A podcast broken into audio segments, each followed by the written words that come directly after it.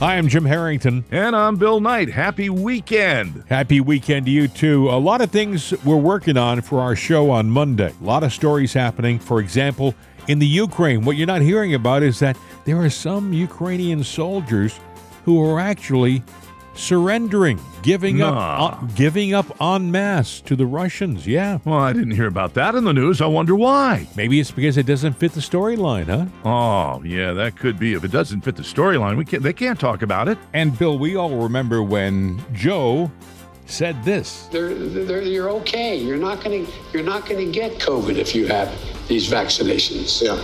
Well, he just tested positive for COVID for the seventh day in a row, and he's been vaccinated. Yeah, I, I, yeah, four times, as a matter of fact.